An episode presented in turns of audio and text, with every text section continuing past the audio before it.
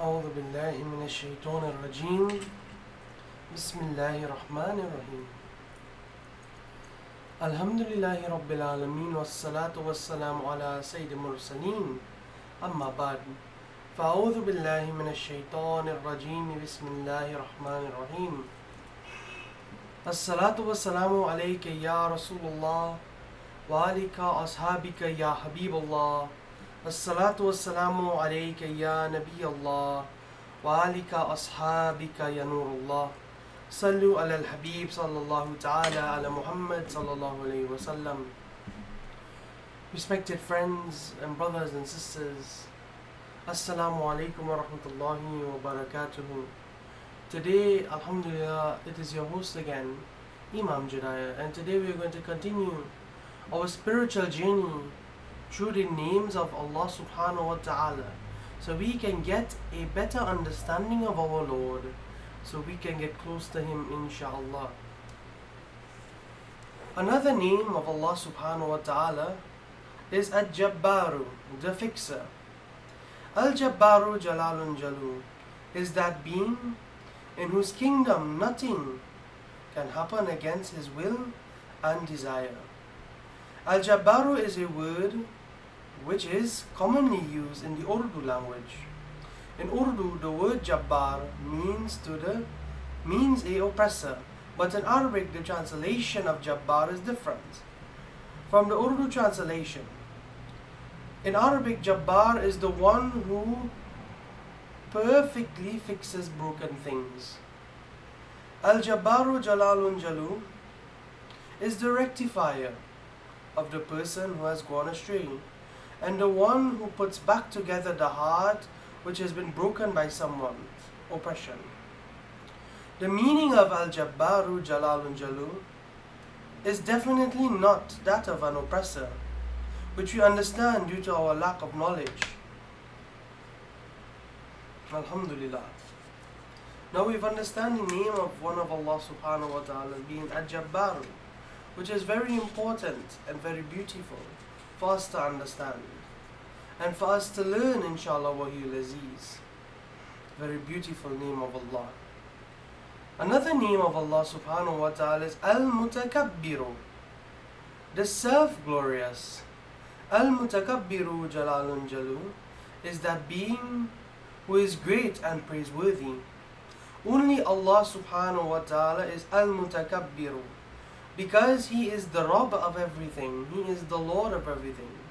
He is the cherisher of the entire creation. There is no Lord but Allah subhanahu wa ta'ala. The name Al-Mutakabbir is mentioned only once in the Holy Quran. Respected brothers and sisters, our friends, rivers, oceans, mountains, jungle, earth, skies, and the entire creation make tasbih of Allah subhanahu wa ta'ala. We cannot even think of praising Allah subhanahu wa ta'ala as He is worthy of being praised. There is no one equal to Allah subhanahu wa ta'ala in praising, neither in the earth nor in the skies.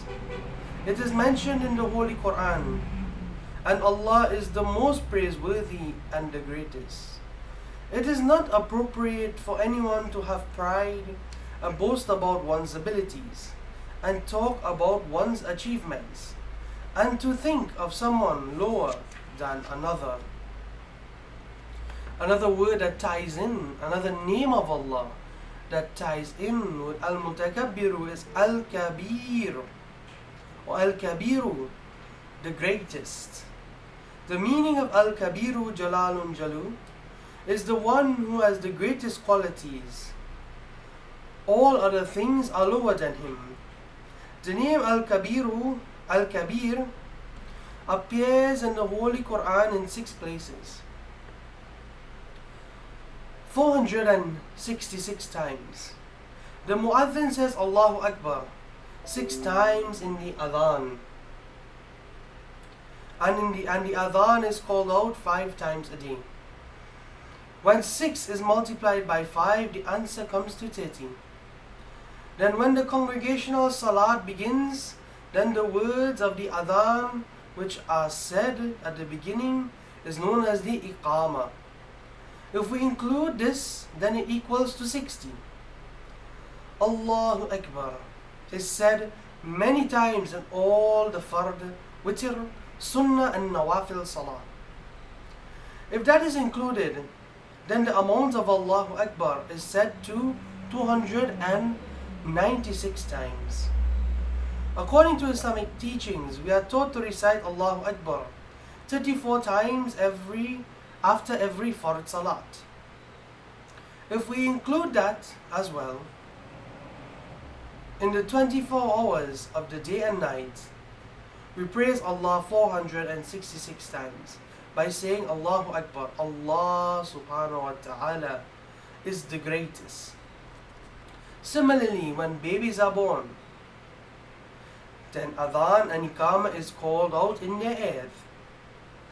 Allahu Akbar is said when slaughtering an animal. Allahu Akbar is called out most number of times in the Eid Salah. The reason why we made to respect Allahu Akbar so many times is so that our hearts accept that Allah subhanahu wa ta'ala is the greatest. We should not think of anyone else as the greatest besides Allah subhanahu wa ta'ala. And we know that Allah subhanahu wa ta'ala is the greatest.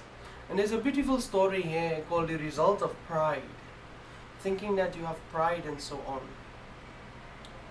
Mafil ibn Maf, Nafwal ibn Maqih says in the masjid of Najran, the name of a city, I saw a young man who was very handsome, beautifully built, intoxicated in the love of youth.